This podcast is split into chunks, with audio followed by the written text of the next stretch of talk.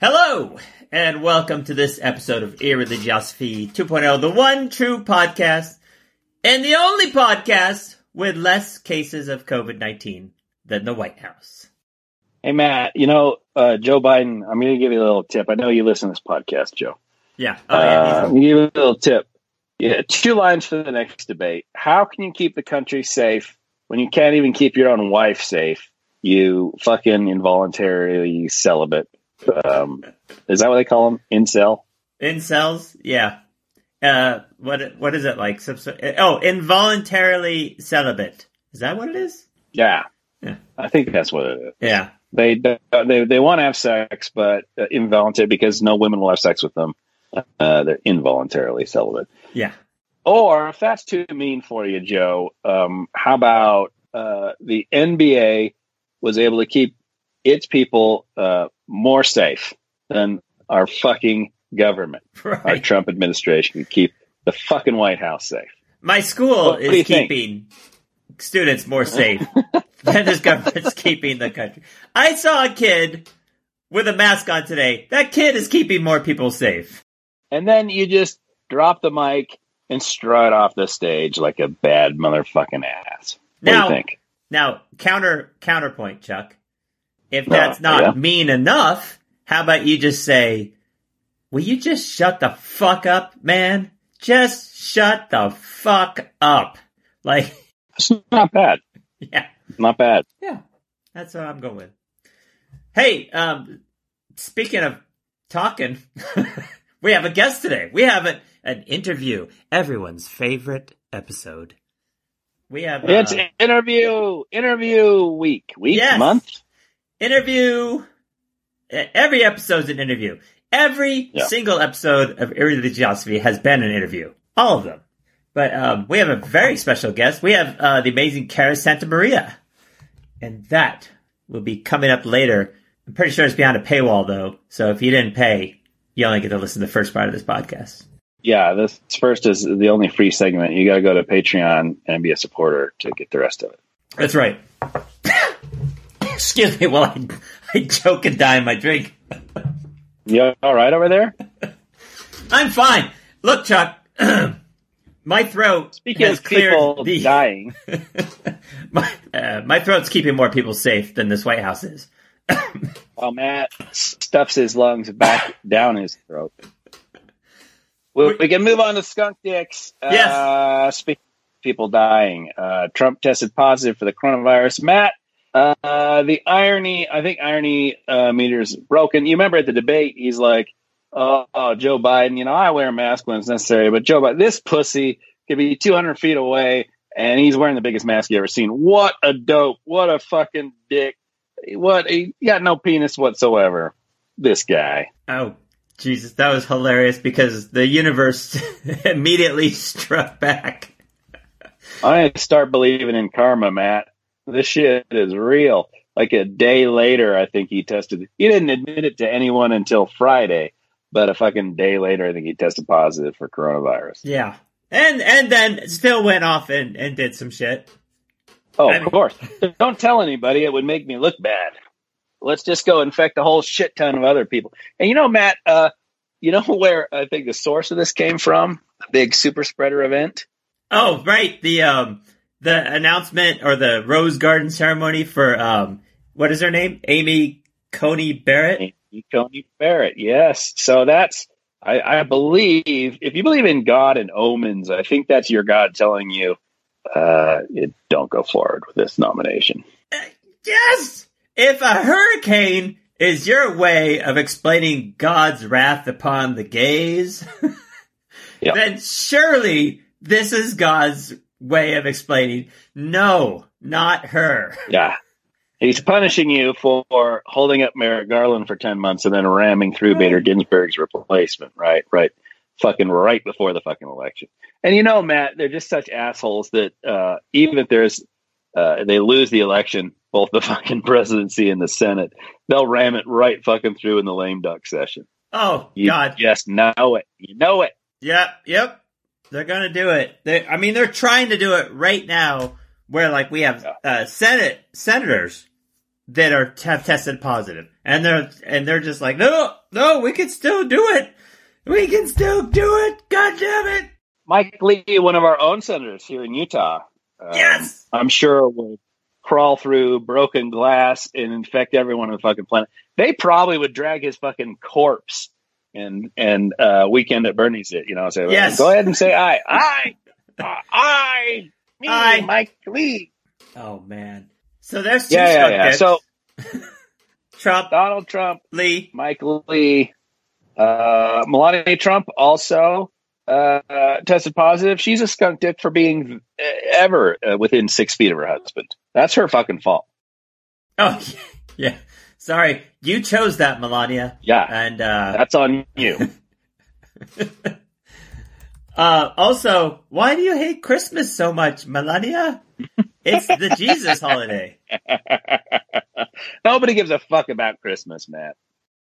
She's right. That's Uh. the first thing I've agreed with Melania Trump about. I don't give a fuck about Christmas. I I'm with her on the Christmas thing, but not on the immigrant children thing. Yeah. Yeah, yeah, yeah. Uh, you know, um, you're slightly out of touch when you get angry, not at um, mothers and uh, their children getting forcibly separated at the border, but that you actually get criticized for allowing this to happen. That's the true problem right there. Yeah. Quote.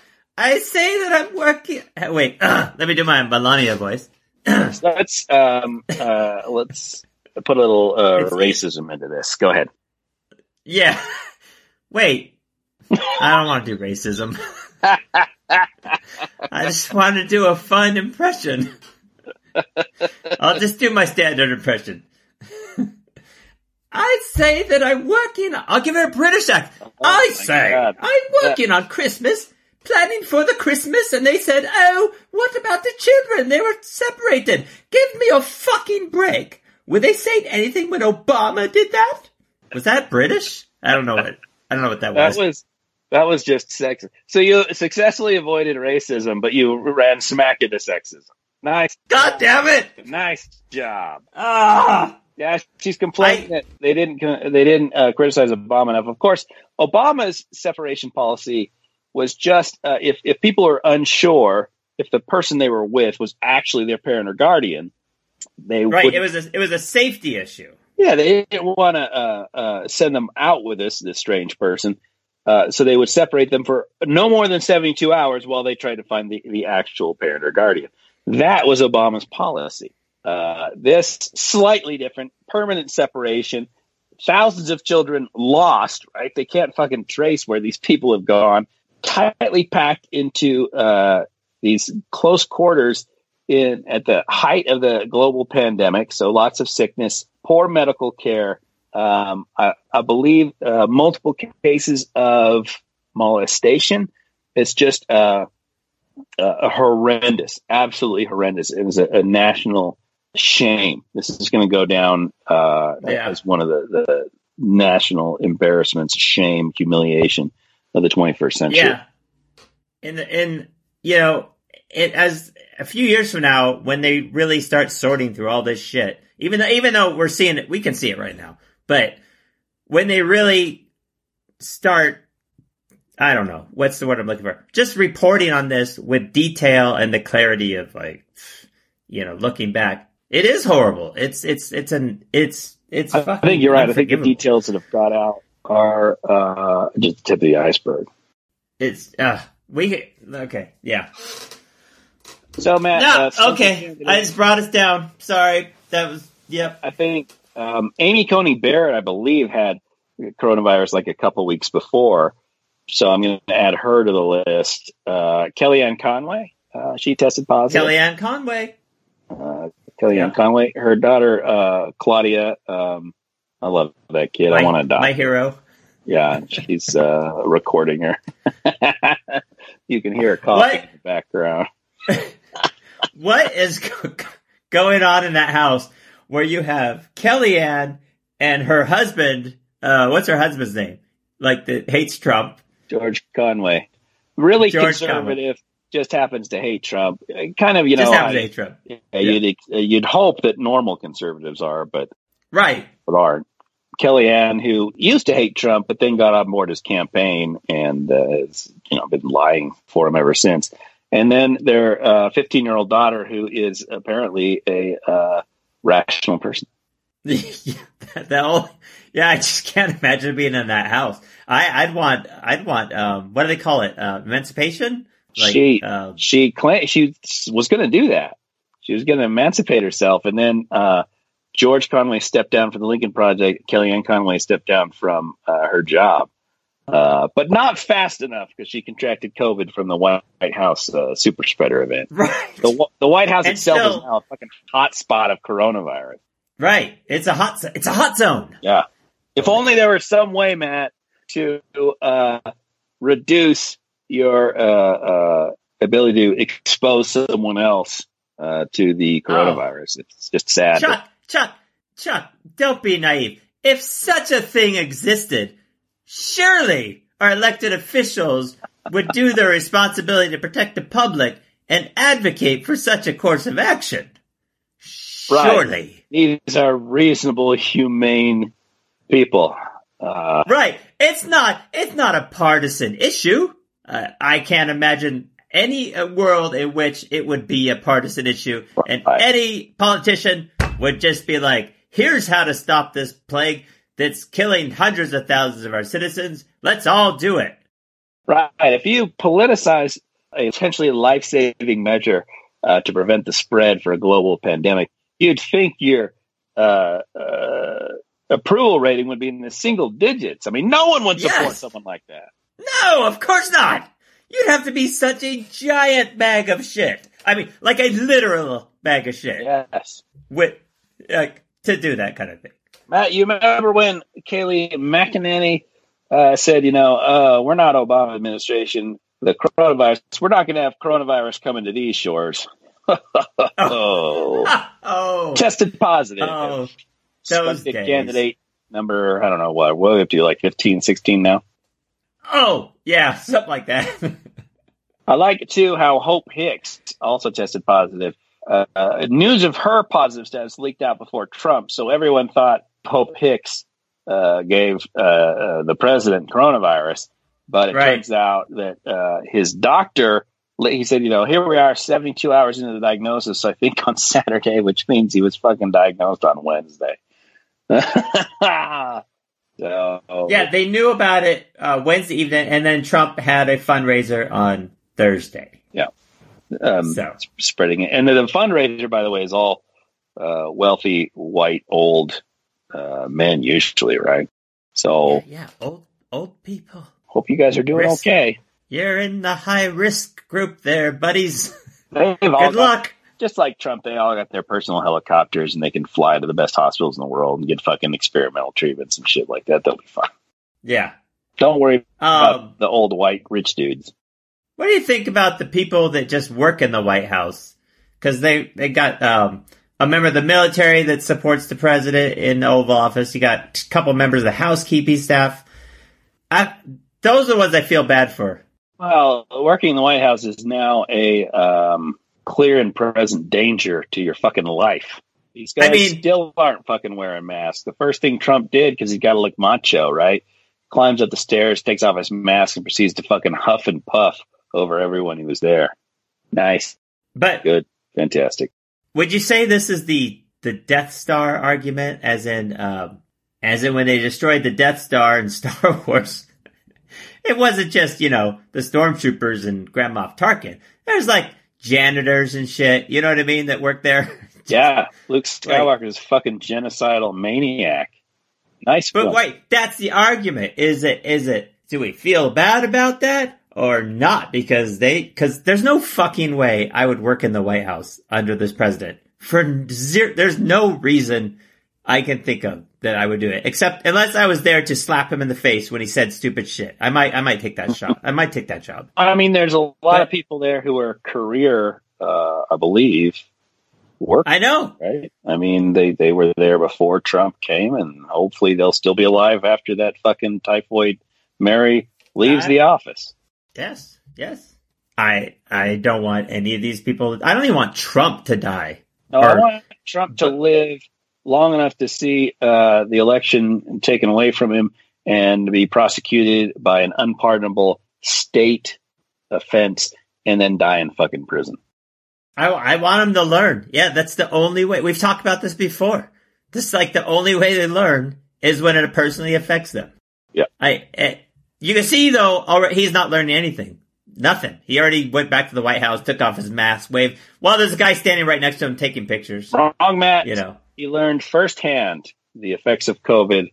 Uh, stuff you can't get from reading a book. Thank God, because he doesn't read books anyway, right? right? Uh, I love the fact that it's taken him six months to fucking learn about coronavirus. You're the president of the fucking United States, you piece of shit. You could have learned about this six months Yeah. ago. well, of course, apparently from conversation with Bob Woodward, we already know that he did know. He knew. Yeah, He knew and did nothing on purpose. Except under the guise of uh he didn't want to panic anybody. Uh, except for you know those hordes of immigrants like swarming the southern borders Right. and and the democrats that are going to destroy the country. Law and order, riot, uh, law and order. Uh, it's the most rigged election in history. Ah! Yeah, he also no uh, panic. he i didn't want to panic anyone. That uh, I think he recently tweeted that again the flu is more deadly than the coronavirus. It's just like you motherfucking asshole, you motherfucking asshole. Still, still, and of course, don't worry about coronavirus. Don't let fear of coronavirus dominate your life. You too can uh, board Marine One, fly to uh, best healthcare socialized medicine can provide. And motherfucker didn't pay for shit. Paid seven hundred fifty Nope. bucks for that shit. Gets a polyclonal antibody cocktail that was derived from stem cells, I think. Uh, uh, yeah embryonic stem cell research yeah, yeah Re- uh, was that regeneron is that what it's called or yeah, Uh, yeah, I I can't know. remember. He got remdesivir, an antiviral. He's on dexamethasone. So you know, poor people. Sorry, you know, uh, they, they are arguing a case right now. They're preparing briefs to argue shortly after the election that uh, uh, Obamacare should be taken away from millions of people. right Meanwhile, he's availing himself of fucking free health care at taxpayer expense. So go fuck yourself. Donald Trump and the entire fucking administration, go fuck yourself. Stephen Miller also tested positive. Uh, that's skunk dick Yep. candidate number, what are we up to, like 50, 53? 50. Yeah, we got we got Trump, we got Melania, we got Stephen Miller, Mike Lee, Kaylee McGinnon, uh, some pastor dude, Pastor Greg Laurie, who attended the prayer march on the mall with Mike Pence and Franklin Graham in September. He's at the Rose Garden nomination. Yep. I don't know who that guy is, but yeah, Hope Hicks. What else we got? Tr- campaign, Trump campaign manager Bill Stepien, uh, Republican National Committee Chairwoman Ronna McDaniel, uh, Kellyanne Conway. We said that. Oh, oh, Chris Christie. Chris Chris Christie. Christie! Yep. Chris Christie. He's old. He's obese. Good luck, Chris Christie.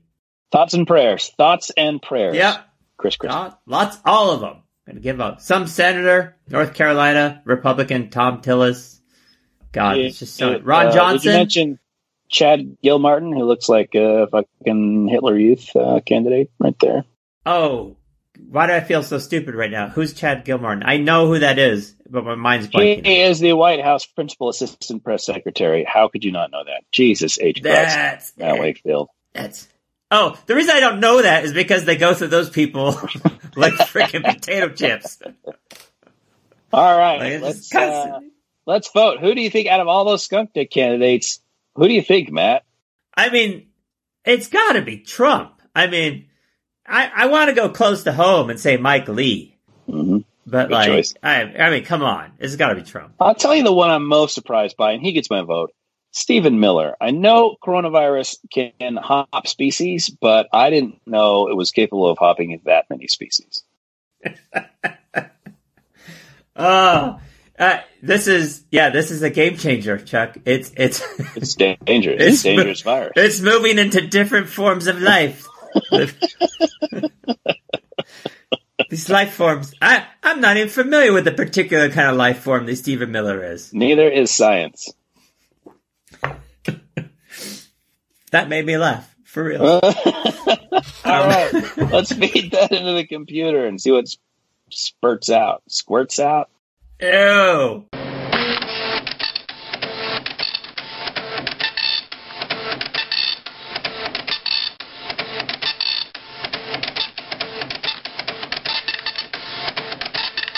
Oh my God! It's a tie. A tie? Oh, A must have tie, been Trump I tell and you. Miller then. Woohoo! We got it right. Nope. It's Justices Clarence Thomas and Samuel Alito. Why, those upstanding young gentlemen, what could they have Yeah. possibly done to warrant a skunk dick? Chuck, if you listen to this podcast, you may be familiar with our own coverage of the Obergefell v. Hodges case, which established that uh, marriage equality for same-sex couples. Never heard of it. Never heard of it. It's because I can't pronounce it correctly. But um, that was that was five years ago. I don't know when we did a podcast on it. Probably about two weeks ago. Yeah. It came out. Yeah. But Last episode. probably. Well, you also probably remember Kim Davis. I do remember Kim Davis. That Yes. fucking sphincter. That Yes. goddamn. But she's from Kentucky, right? Mitch McConnell's hometown. Oh God, I she bet they're the related. Fucking like law clerk or something in Kentucky. She refused to sign marriage certificates for uh, gay couples, so couldn't You fucking do know- her job. You know, between McConnell and the Davis family, there's some cousin fucking connecting. It's like six degrees of Kevin Bacon, except it's one degree It's of just- Kentucky cousin It's fucking. just first cousins fucking. Yeah. Yep. Um, they were trying to get her case all the way to the Supreme Court, and the Supreme Court said, "Oh God, no fucking way." Are Is she kidding me? complaining that um, forcing her to do her fucking job amounts to religious discrimination or viewpoint? Is that what she's fucking arguing? Yeah, yeah, because her religious liberty Yeah. is under siege. Yep. That um, there should be uh, what what what do they say? Um, there should be an accommodation, right, for people with Yeah, uh, right. religious uh, objections Yeah. to, you know, whatever it has, whether it's uh, To not do the basic, the most basic fucking part of their job, right? You agreed Right. to do this when you accepted that job. Uh, if you can't do your job, step down, you piece of shit. That's a very easy case, but had Amy Coney, because you need five people, I think, to uh, make the case go forward, right? To accept a case. And it's a 4 4 Supreme Court right now, with, um, I'm guessing, uh, John Roberts joining the liberals because, uh, I don't know. I don't know. He seems like a religious nutcase, too. I don't know. Uh, I guarantee Well- you, with Amy Coney Barrett on the bench, that that would have been accepted. Oh, yeah, that would have been in there. So, so the the case uh, it was Kim Davis v. David Ermold et al. Uh, they made a petition for writ of certiorari, which I had to look up, which just means so um, take the case, right? well, it means they're asking um, a lower court delivers record in a case so that a higher court may review it. Basically, it's just a fancy way of saying, "Hey, Supreme Court, take our case." Yeah. And the Supreme Court said, "No, fuck off." And then Thomas put out a statement with which Justice Alito joins, respecting the denial of certiorari. So we already we're already familiar with Obergefell v. Hodges, where uh, the court read a right to same-sex marriage into the Fourteenth Amendment, and they say even though that right is found nowhere in the text, because amendments rate every single possibility into the Yeah. text for the future. Yep. And they point out that several members of the court noted that the court's decision would threaten the religious liberty of many Americans who believe that marriage is a sacred institution between one man and one woman. We've covered this. You're, Yeah. you're, Jesus Christ. This is the whole reason the country exists. So you can have religious liberty, but you don't get to force it on everyone. So we all agree to rights for everyone and do whatever the fuck you want in your little special house. It's very easy, um, Thomas and Alito. If you don't want to marry a gay dude, don't marry a gay dude. Problem solved. Right? Don't fucking inflict your Yes. stupid ass religious views uh, on the rest of the goddamn country. Done. Problem Uh, solved. then- Done. I cleared it up for you. Chuck Morrison for uh, Supreme Court. I'm just waiting for my nomination to the Supreme Court. I can solve all this shit. Very easy. Yeah. Um, they made the same argument. They made the, uh, uh, what do you call it? Um, uh, litigating from the bench. That's not what I meant. What's that? What's that word? Judicial Uh, activism. That's it.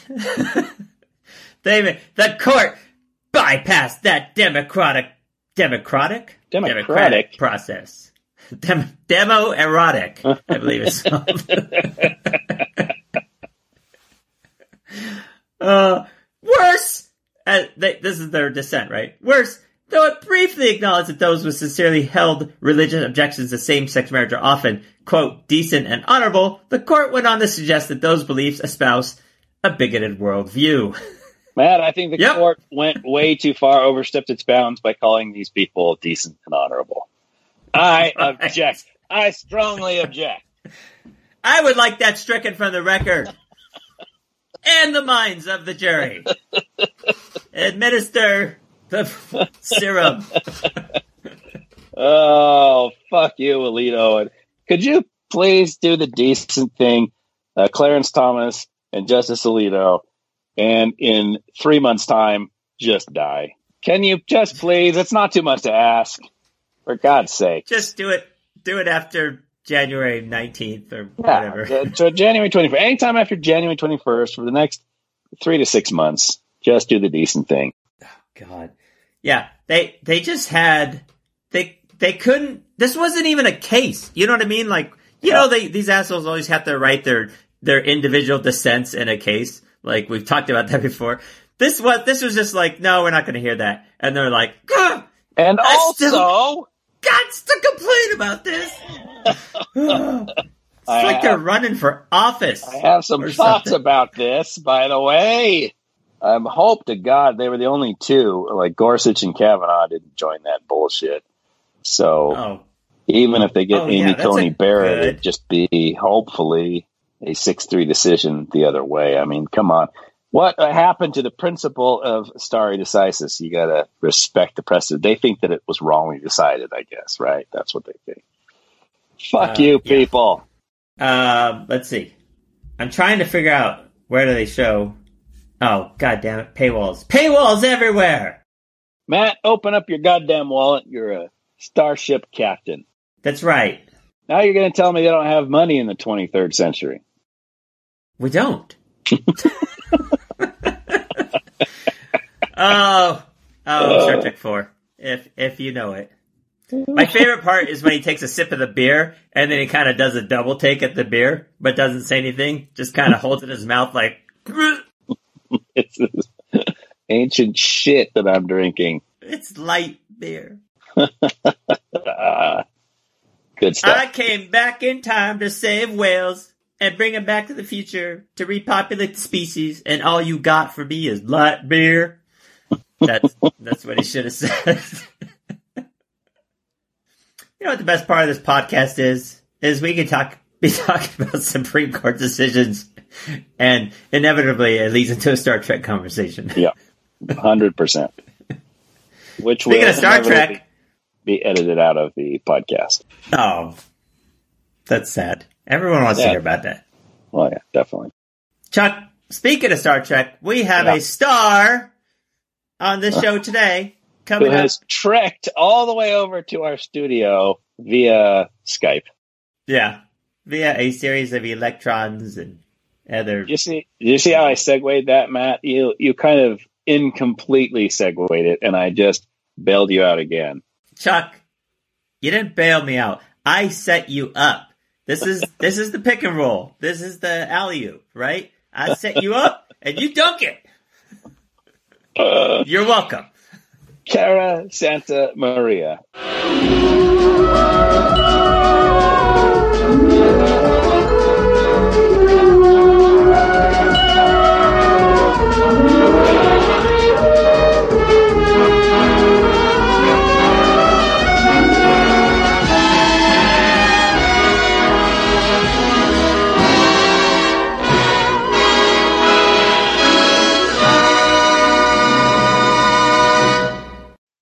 Yay! We're joined by Cara Santa Maria. Thank you for being here. Hi guys. It's been a while. Actually, it's been. Actually, this is not coincident. Uh, it's been exactly what four years because the last time we talked was also pre-election, pre-president. Oh really? Oh wow. Yes. And I went back bet- and listened to that, and um, oh, we were so naive back then. Uh, yeah, I think our pre-election podcast, we were all confident. Like uh, Every, but that's the thing. Everybody was confident. Nobody thought it was going to happen. Now I think people feel much. It's like we can't imagine a world in which Trump does win re-election. So still, I think there's a slight overconfidence that people are like, yeah, there's no way it could happen again. But I think there's also a hard reality that most people know that we've it's it is a real possibility so we have to do everything we can to stop it which is not how people felt last time yeah, yeah. right, right, I- exactly. I was I had a joke to play on this whole thing because I was making a joke that the last election broke the timeline and we were living in an alternate universe because of who was president. And the only way to fix it would be to talk to you again because that's what broke it in the first place. But then Ruth Bader Ginsburg died, and then I read that article, the Atlanta, uh, sorry, the Atlantic. That is, I don't know if you guys know what I'm talking about, but which one? Is it Ed Yong's newest article about the pandemic or is it about something different? No, it was about um it was about the vote and all the ways that this election will can and will probably be contested by the Trump right of course. Like yeah. it, it was a super long article. It examined like every it's it's like every nightmare scenario. And I it depressed that I mean after RBG died, I I almost cried. And then I read that article and I'm like, that I don't see this as um this is not fear mongering. Like this is exactly what they're gonna do. yeah Uh, Now I'm scared and it's not funny. This shit ain't funny. I mean it hasn't been funny for years. i've been scared yeah yeah yeah yeah this is no this our entire democracy is is being threatened right by like a a wannabe strong man yeah. I mean, he, he's not a strong man yet because he picked the wrong country, but he is definitely testing the limits of, you know, division of powers. He's testing the limits of, of what our democracy can maintain. You know, I think the the biggest frustration is that the Constitution has always been a document that only works if everybody's playing the same game. Like if we all decide together that this is the government that we want and that the American experience, uh, experiment is an experiment we all want to be involved in, you know, we're all working towards a common goal, whether you're right wing, left wing, whatever. Even if you're super partisan, ultimately you want the Constitution to be the law of the land. Ultimately, you want, you know, life, liberty, pursuit of happiness, all of these things. And so when somebody comes in and is like, oh, yeah, that's not what I want. I want to test the limits of this. And they're, they're not like yeah. following that quote unquote gentleman's agreement. You start to realize that this is a leaky ship. Like there are a lot of Yeah. holes in this thing. Exactly. Yeah, it, it went from um like you said, a gentleman's agreement to like if it's not illegal, if it's not specifically illegal, I can do it.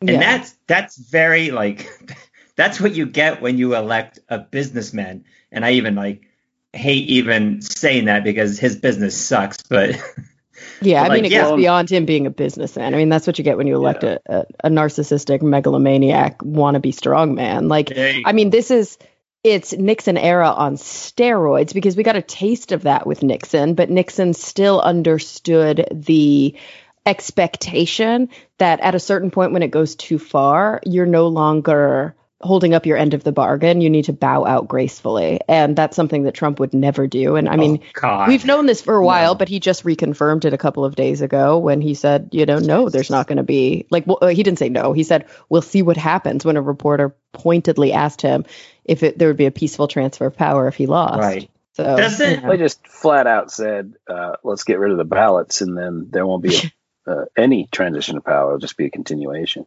right. Um, and I think we've blown past uh, technically legal with Trump. He doesn't care about the law. Uh, and one of the holes in that ship is that in order to enforce this stuff, you need other people to care about the law and uh, stop enabling this person. And we have in the Senate a group of people that represent a minority of the population who have an outsized power, and they'll do anything to keep that power, as we've seen now in the space of four years, right? You've gone from holding up Merrick Garland's uh, nomination, won't even give him a hearing, to ramming through, uh, getting rid of the filibuster, ramming through Gorsuch, and then God Almighty Kavanaugh And now, Well, yeah, and I mean, we know that this has been McCon- McConnell's singular focus and singular goal since he started his Senate Oh, career. yeah. Like Judges. McConnell wants, yeah, to stack the Supreme Court. This has been everything he angles for, every back channel. It's what he's been working at tirelessly. So to think that all of a sudden things are going to change with this incredibly contentious seat, um, this is like a gift from God for McConnell. I'm sure that's how he sees it. And we've got to do just everything in our power. The problem is we just don't have much power because we're in the minority right now in the Senate. Yeah. and I, I think that if this goes through, it, it really delegitimizes the, the already the federal courts have been delegitimized by McConnell holding up something like 400 seats uh, and then ramming through uh, a Mhm. massive amount of young, lifelong appointees uh, to hold these seats for 60 years, right? Um, and and now stealing Garland's seat and uh, installing what I guess will likely be Amy Coney Barrett, a person who said that her legal career is a means to an end, and that is to uh, promote and grow the kingdom of God. Right. Holy shit! That's so scary. Like there are people I I'm not going to lie, like I don't spend any time on Facebook. I really don't like Facebook and the only reason I have a Facebook is so that I can have my like professional account there, you know, just like I have on Twitter and Instagram. Yeah. Although I use Twitter and Instagram personally and professionally, Facebook I, I have a big division, so I almost never log on to it. But I was posting something the other day, and it opened up my personal page instead of my um, page page. That's what they call them, pages. And the top post was from a, a good friend of mine seeking advice from people who have successfully and without headache had tubal ligations because she was like, I need to do this now. I'm afraid of abortion rights in the future.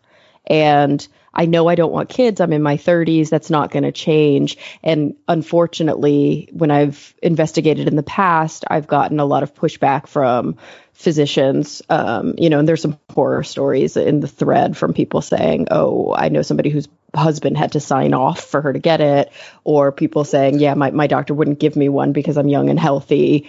Um, blah blah blah. But like, this is a real fear that American women have right now is that What our reproductive rights are going to be completely stripped. Just just because I don't know. What are tubal ligations? Oh, it's getting your tubes tied. Oh, Yeah, duh.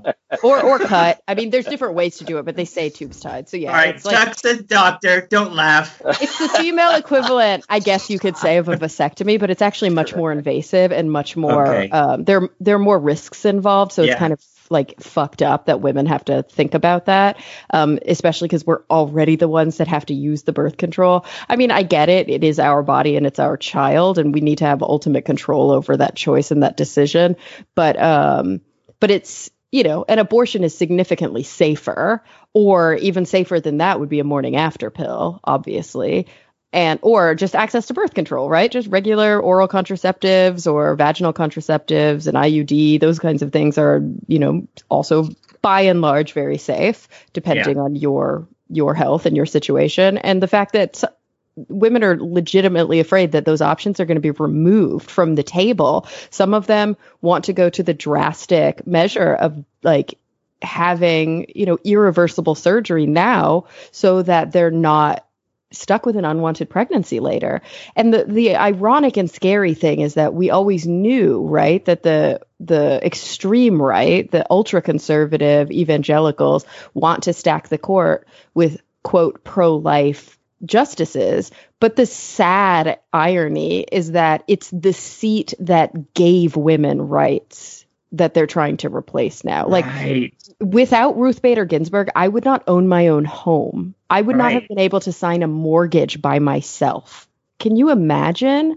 Like, I'm a single woman who owns my own home, and that would have been illegal. I would not have been able to sign my own freaking mortgage. And there's so many examples of of legislation that she, um, or I should say, of precedents that she set in the Supreme Court that allow for basic women's rights.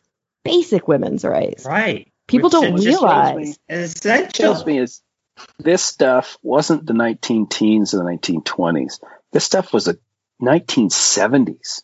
A- 80s. Get... Yeah, and she wasn't. You're right. Like it was the 70s on, or I should say, was it late, very late 60s? No, I think it was early 70s when she started her ACLU work. Um, you know, partnering with the ACLU and doing yeah. these like early um, important court cases that she actually argued before the Supreme Court. But she didn't even sit on the Supreme Court until 1993.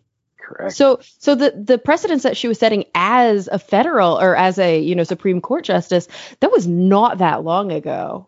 And I just I just watched a documentary about her on Hulu last night that was made in 2018.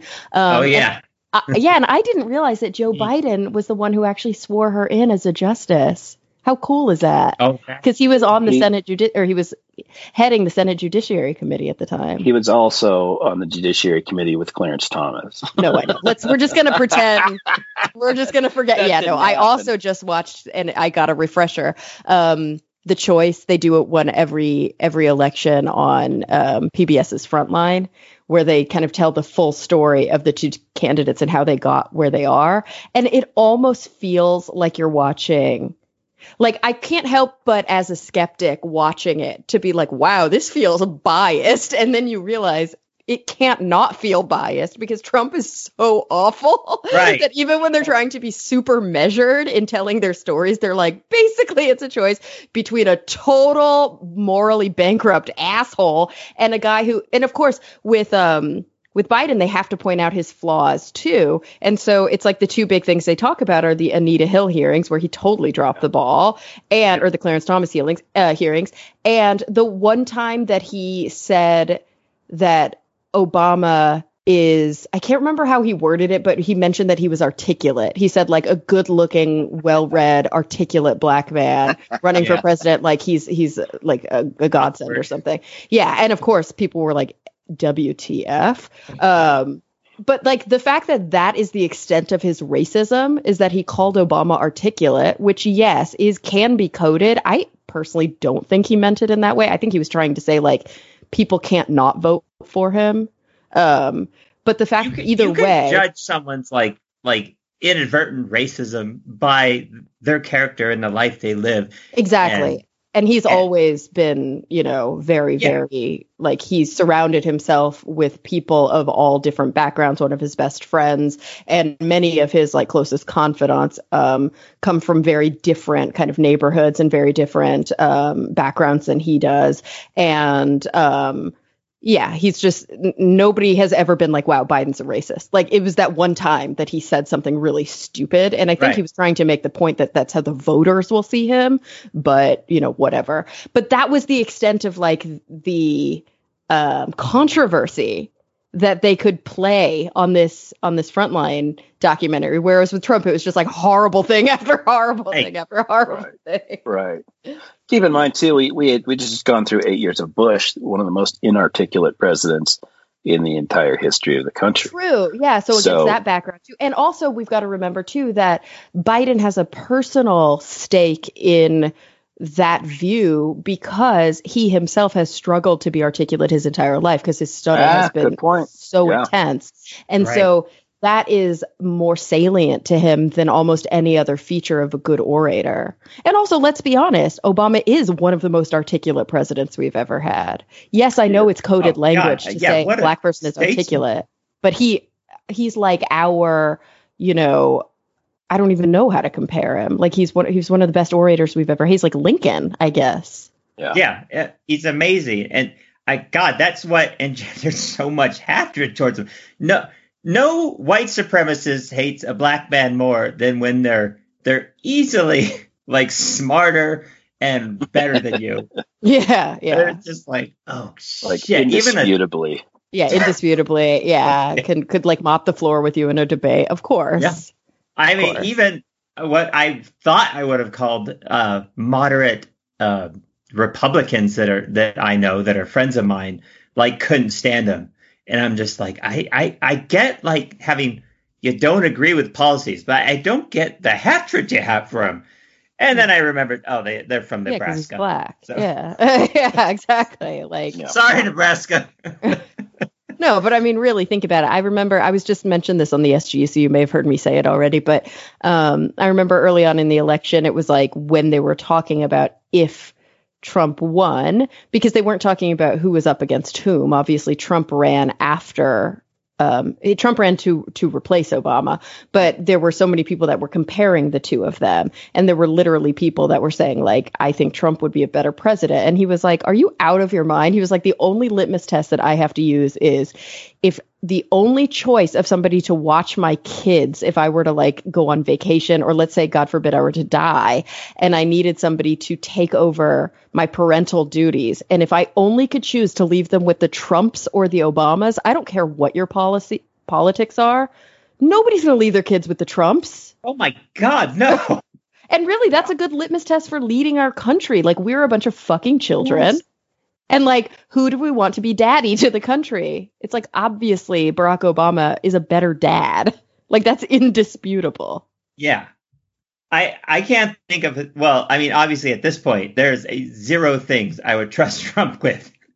I mean, unless there was some business I had that I wanted to explicitly fuck up and ruin. No, yeah, I, like I could, you would you would trust. Trump with like with like getting rid of the hooker you murdered or something horrible like that. You know what I mean? Like that's that all either. Trump is good for.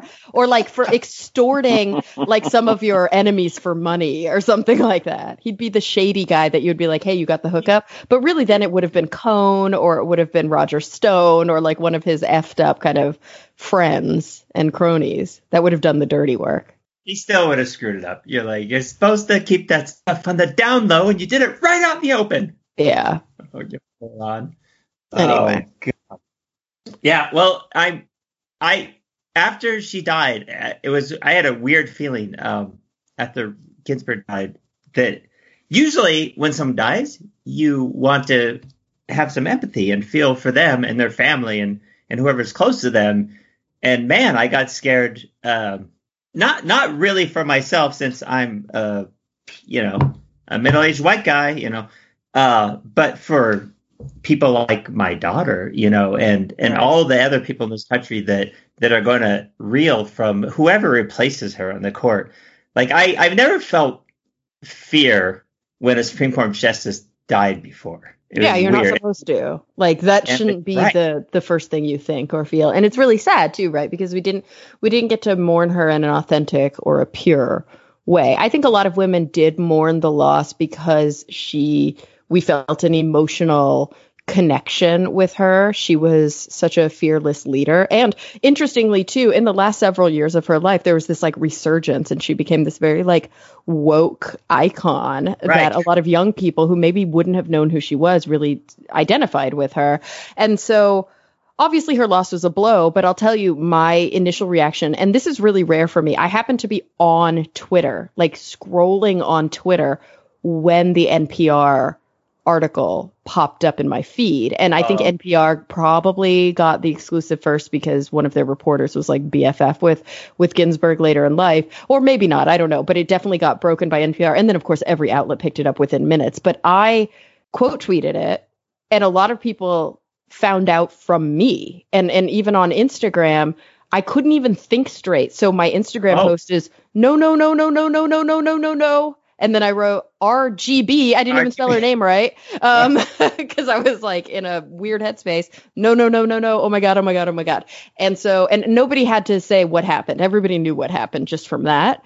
I think part of the reason that the morning was so complicated, obviously, is the fear of, of knowing that we've got an amoral uh, executive and partial yeah. legislature. Um, so so obviously they're going to push to install a new justice right away. But but I think the second thing is that she it wasn't sudden.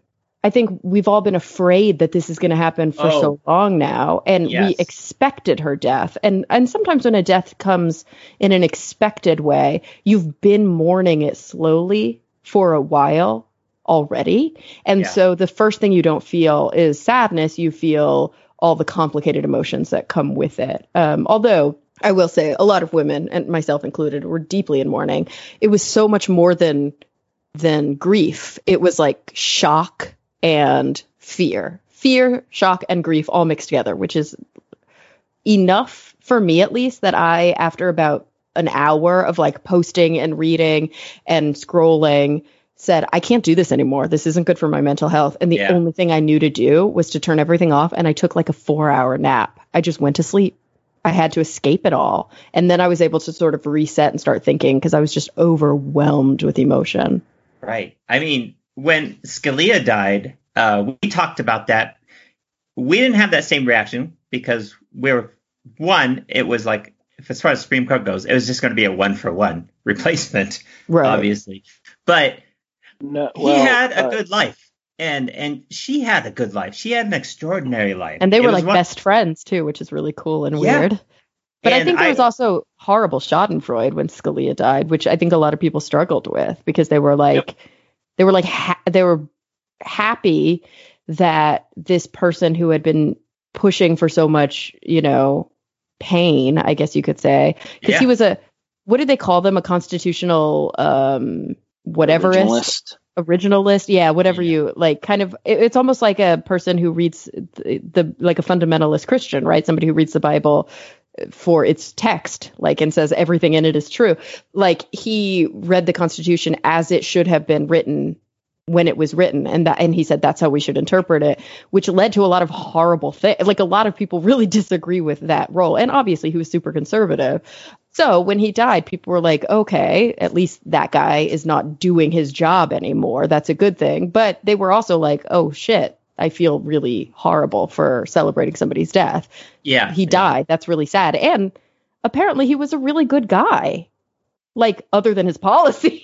Right. he was like a really upstanding kind of like good friend to people. He was apparently warm. He was very personable. And weirdly he and justice ginsburg were like literally best friends Yeah, they. Yeah, they her- be- I mean, her that's one flaw. of the country. their one flaw yeah But I actually think that that's, you know, it's something that we all strive for as skeptics. It's something that we wish that we could do better, which is to know how to put, I don't know, political differences aside and find somebody's humanity. The Right. problem is you can't really extricate politics from humanity because politics are a way to take our humanity and our ethos and translate it into protections under the law.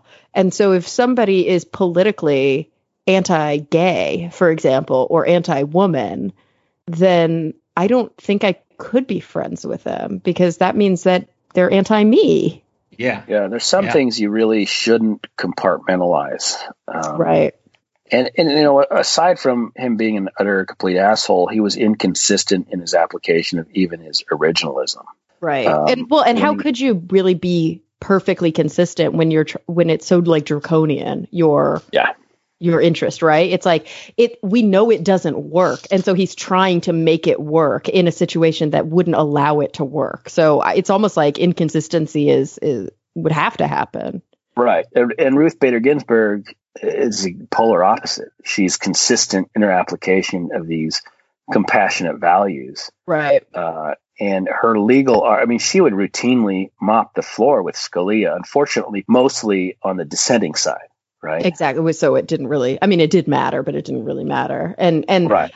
I think that's also a function of being a woman in America, especially in the era in which she came up through um, Harvard and Columbia, and then you know couldn't find a position in any law firm and had to go teach for a while. I think part of the issue, and and even today, women, if you, you talk to any woman who has any kind of power whatsoever, or or is struggling to still find power, what she'll tell you is that I have to work 10 times harder or 100 times harder. Like I have to be perfect because if I'm not perfect, then I'm nothing. Whereas many men in those same positions can be okay and have the same job. And I think that's a perfect example is that on the Supreme Court, like her arguments are flawless. And it's really, she had to be beyond reproach. And that's sort of like the same position that a lot of us are taking when it comes to this election, right? We need to make sure that Biden's win is so clear and so uncontestable that Trump doesn't have a leg to stand on.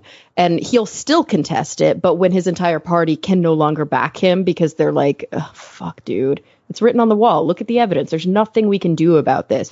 You lost by such a large margin that you have no argument. Um, you know, what else can you do? And I think That- she had to have that same approach. that's what I'm afraid of is that is that if he loses by a lot, it's going to come out. Oh, it's cheating and rigged. Um, and then well, no, I wouldn't be afraid of that. He's going to say that regardless. Of yeah, yeah. I mean, that's not the scary part. I mean, I know he's going to say that no matter yeah. what. Um, it's it's it's what the Republicans do after that is is what I'm afraid of. If they're going to stand up for decency and quote the rule of law and or if they're just going to go along with it and start pulling shenanigans just to win. Um, eh, but here's the thing Trump is not a Republican. And I think his own party understands that. They know that as a figurehead right now, he is a means to them having legislative power. And so they're yeah. doing everything they can under the legislature and also, yes, under the judiciary. Of course, they want to install more judges. And of course, they want to kind of also utilize some of his executive power to their advantage while they can. But they don't like Trump and they don't want Trump to become a dictator either. And so I think for a lot of them, it's sort of a devil's bargain. Like they might be willing to see Biden come back in because it's either a strongman dictator. Yes, it'll give them four more years of kind of Republican power, but yeah. they see that he's uncontainable. And so I think for a lot of them, deep down, they're secretly kind of hoping that this whole mess is over so that they can get a real Republican in after maybe Biden does only four years. Well, if they lose the Senate, you know, uh, the game's pretty much over. And that's all, I think that's what they're really focused on. Like, yeah, they'll take Trump four more years if it helps them keep the Senate stacked and of course push harder on the um, on the uh, on the house. Thank you. I'm looking for the house. Um, if they can push harder on the house, but you know that's probably never never going to fly, or at least not this go around.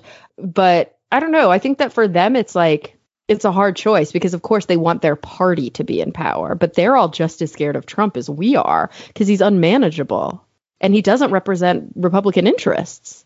Yeah. What's your opinion on adding uh, Washington D.C. and Puerto Rico states and stacking the courts, assuming we get the Senate.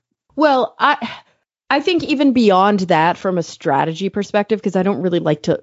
I don't I don't know what my opinion is from a strategy perspective. It feels a little bit dirty, but I do think that um, I've long thought that Puerto Rico should have should have full statehood.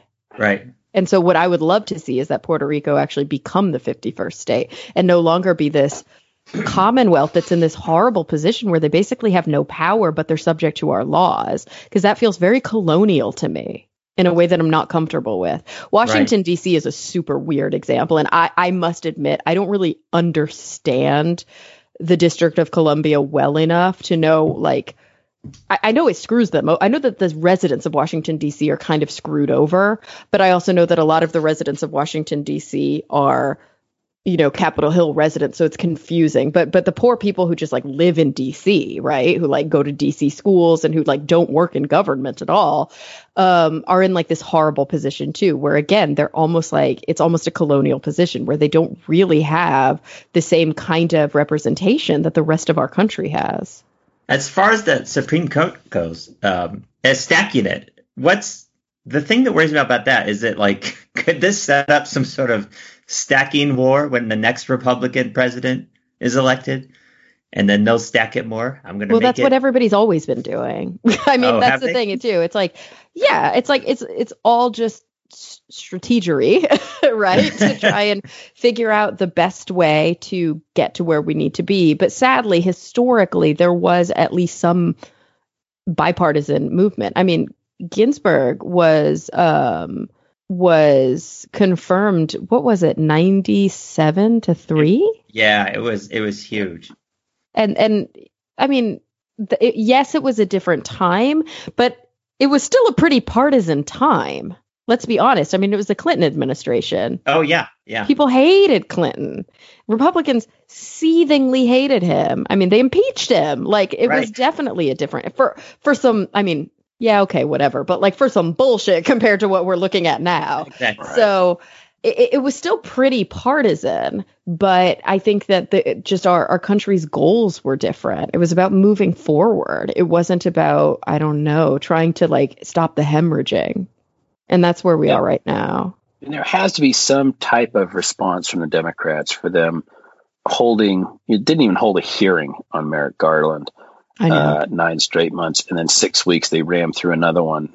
There needs to be some sort of response. Otherwise, you're right. We're not playing the same game. We need, you know, these guys are in a war, and we're playing hopscotch, basically. Yeah, and it's I think that that's been one of the biggest problems for the past several decades now is that and and I get it, right? Like you want to take the high ground, like you when they go low, we go high. But the problem is when you're like, let's get in the ring and I'm going to, you know, follow all of the gentleman's rules of boxing. And then you come in and just like kick me in the balls and like declare yourself a victor.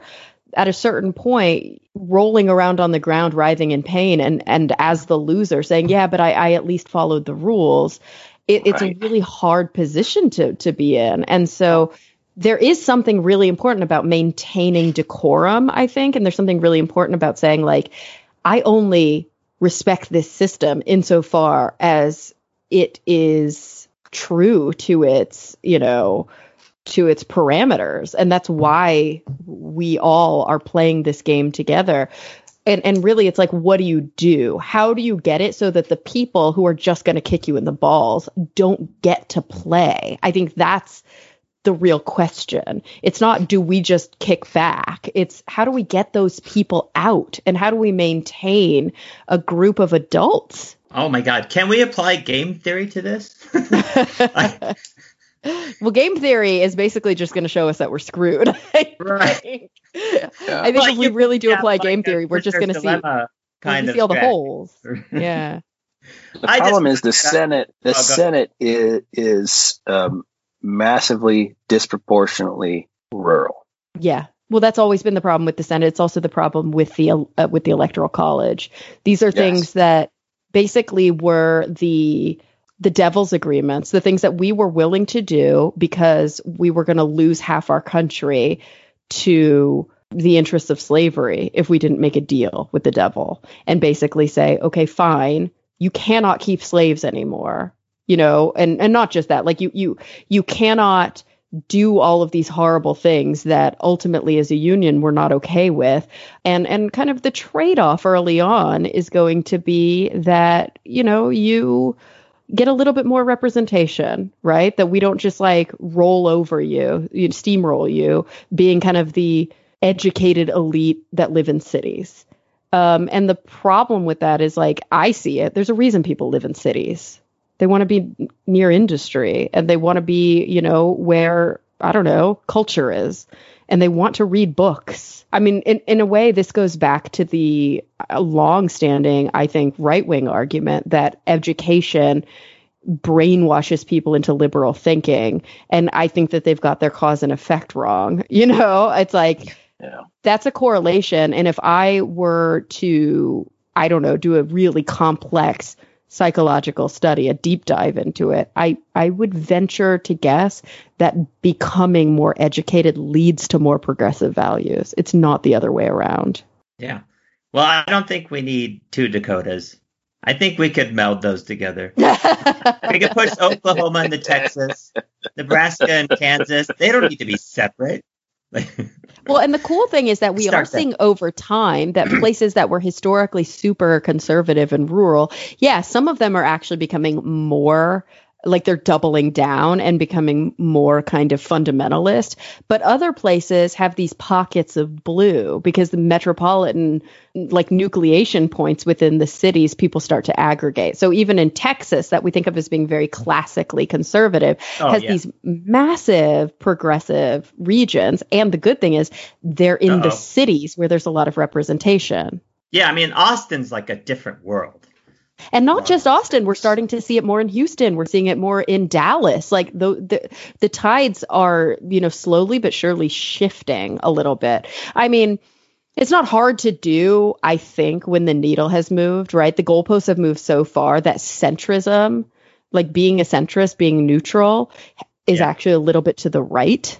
Right. So any progressive progressivism um, that used to be more central, and actually, if you were to compare it to the entire world, is definitely centrist, seems m- like liberal. Although it's like, mm, I don't know, that's like pretty moderate view perspective. Like I, I, that's how I feel about the Democrats. I'm not a fucking Democrat. They're way too centrist for me. Right. I just happen to have be voting that way most of the time because they're, you know, the party that might actually win. Right. They're the only major adult party available to us. Yeah. What um, what are your solutions to America? You have 30 seconds. Go. Fix this. I mean, if if if I were the queen of America, because you would have to have a lot of power to be able to, in, you know, make these kinds of changes. I I think would the first, that. right? Over I think the, the current over the current administration. but yeah, I, the only way to push these kinds of things through, because the problem is that the people who have an interest in things staying the way they are have the power to keep them the way they are or to make them worse. But I would say the first thing we would need is election reform, right? We would need to uh, change the way that campaigns are financed. We would need to have mandatory voting. Um, we would need to not have a winner take all system, but we would have like a more progressive system where you have to have a majority in order to, you know, win in a primary or in order to win in the general election. And once you establish who has the, you know, the majorities, Yeah. then you take other people out of the rankings and then you rerun them so that people who have like 30% of the popular vote are not winning. I would abolish the electoral college. Like those kinds of things I would do first. After that, I would radically change our social pro- programs in this country. I would slash the military budget and I would put all of that money into free education and free healthcare. And I think that if we had free college education and also reformed, uh, you know, primary and secondary education, uh, one one step that I would take is to get rid of tenure for not not at the university level, but at the uh, you know um, what do you call it teachers union backed tenure for like high school teachers. I would reform that dramatically so that you could you know lose the lower percentages of low performing teachers and ensure that you always had high performing teachers because that's how you good teachers lead to good results with with children with education. We know that. I mean there's there's so much data supporting this but there's just you know there are interest groups that prevent real change. So yeah i would do that. And then i would i would yeah ensure that we had a national option a public option for healthcare and that we put real money into it. We really funded education and healthcare in a way that we absolutely could afford to right now. We just don't. And then beyond that, I would really, you know, I think boost other social service programs, housing, and change, like reform our obviously criminal justice system so that nonviolent crimes uh, were uh, no longer, you know, federal offenses, or at least if they are felonies, that they're low level felonies. Um, get rid of mandatory minimums. Mm, yeah, I mean, I don't know. I think all those things, if we really, we'd be a completely different country.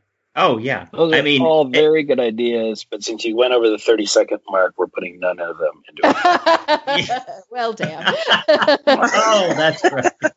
That's how it works. So, uh, I feel like a have any- politician. Do you, do you have any interest in politics?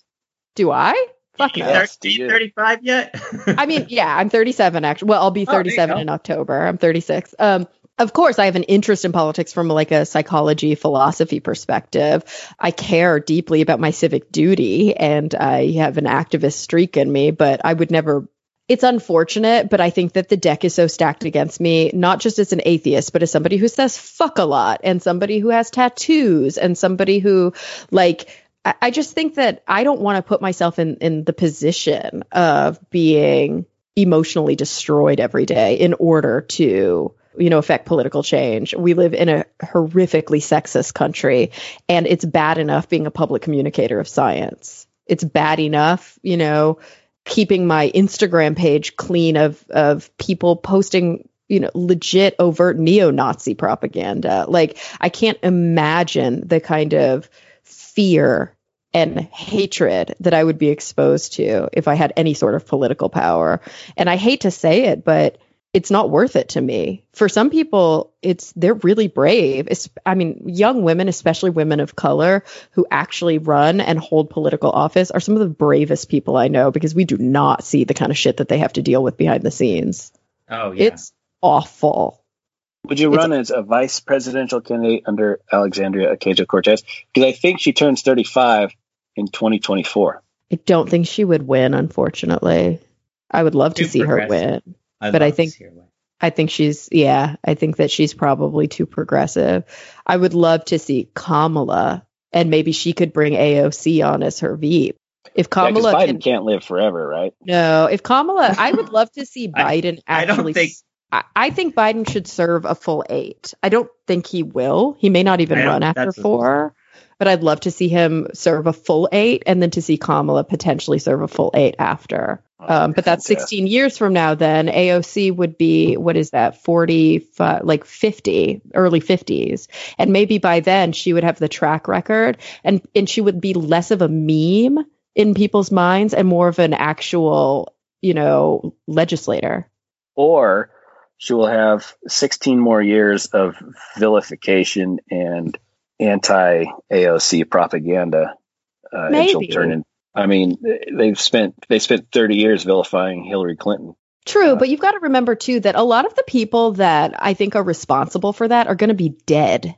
And the truth is, when you look at, yes, there are like these really crazy QAnon, like younger QAnon people who are, um, you know, pushing for these seats. But ultimately, a lot of the people who are running these like ultra weirdly like draconian and like, I don't even know how to describe them, these like super backwater extra conservative Christian campaigns and that vilify anything like that are utilizing overt kind of racist dog whistles and stuff like that, they're old. A lot of them are old. God, I hope you're right. I hope they're all dead. I think Every that might be.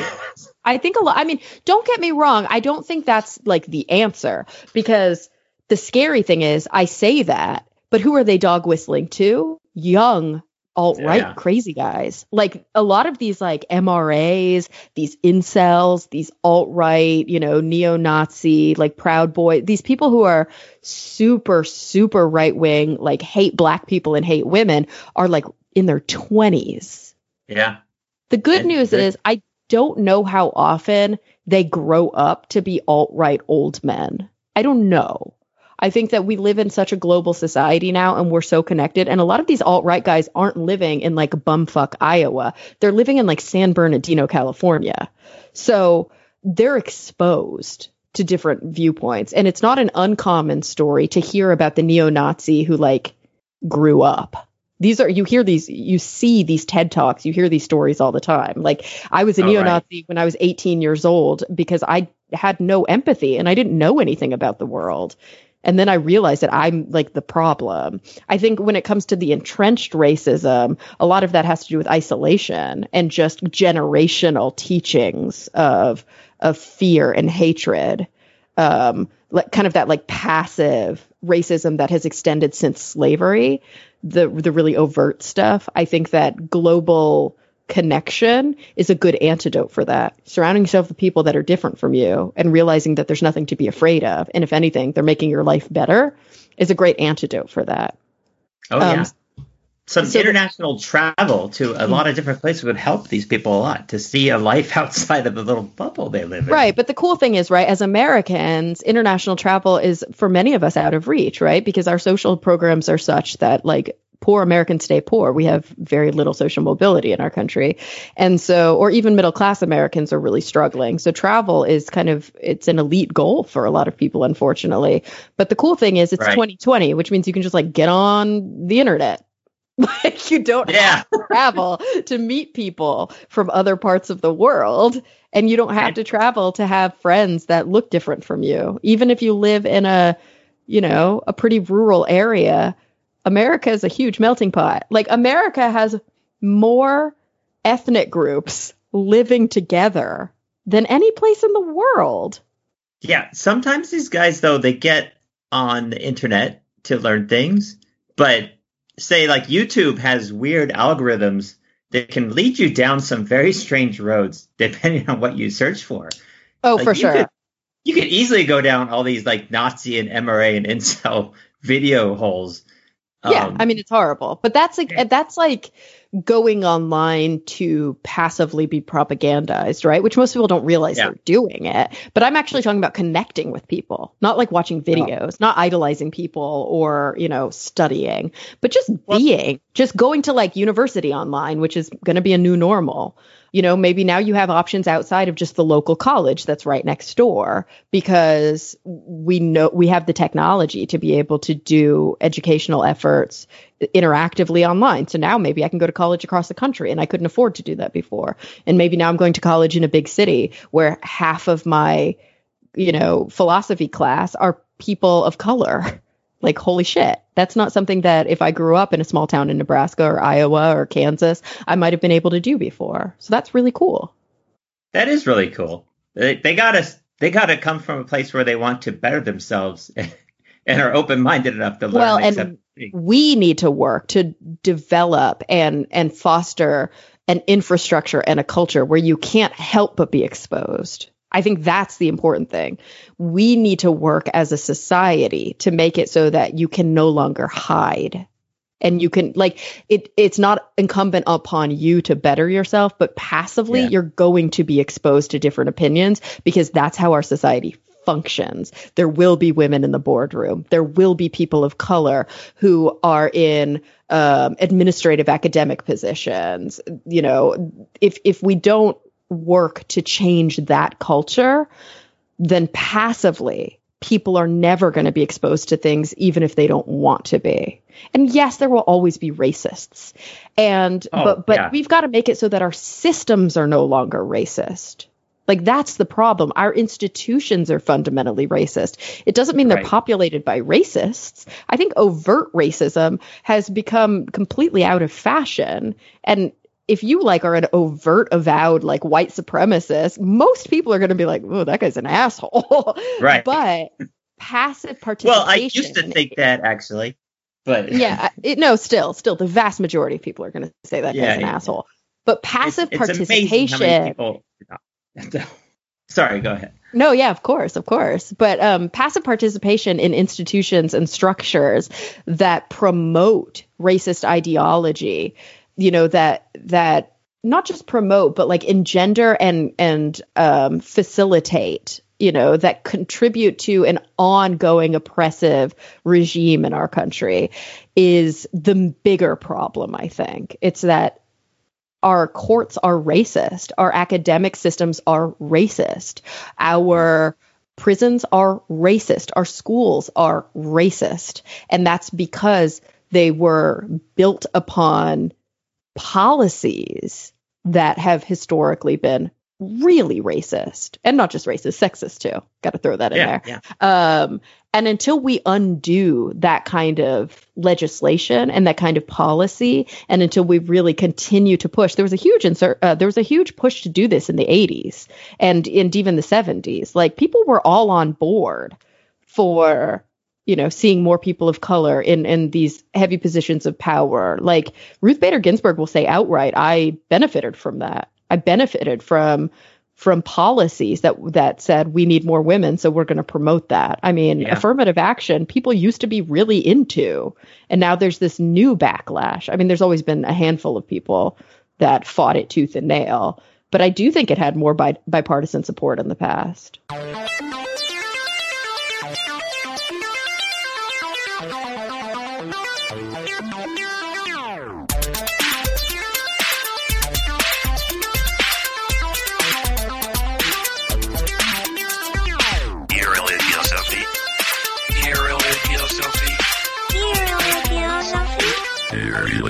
Irreligiosity. Irreligiosity.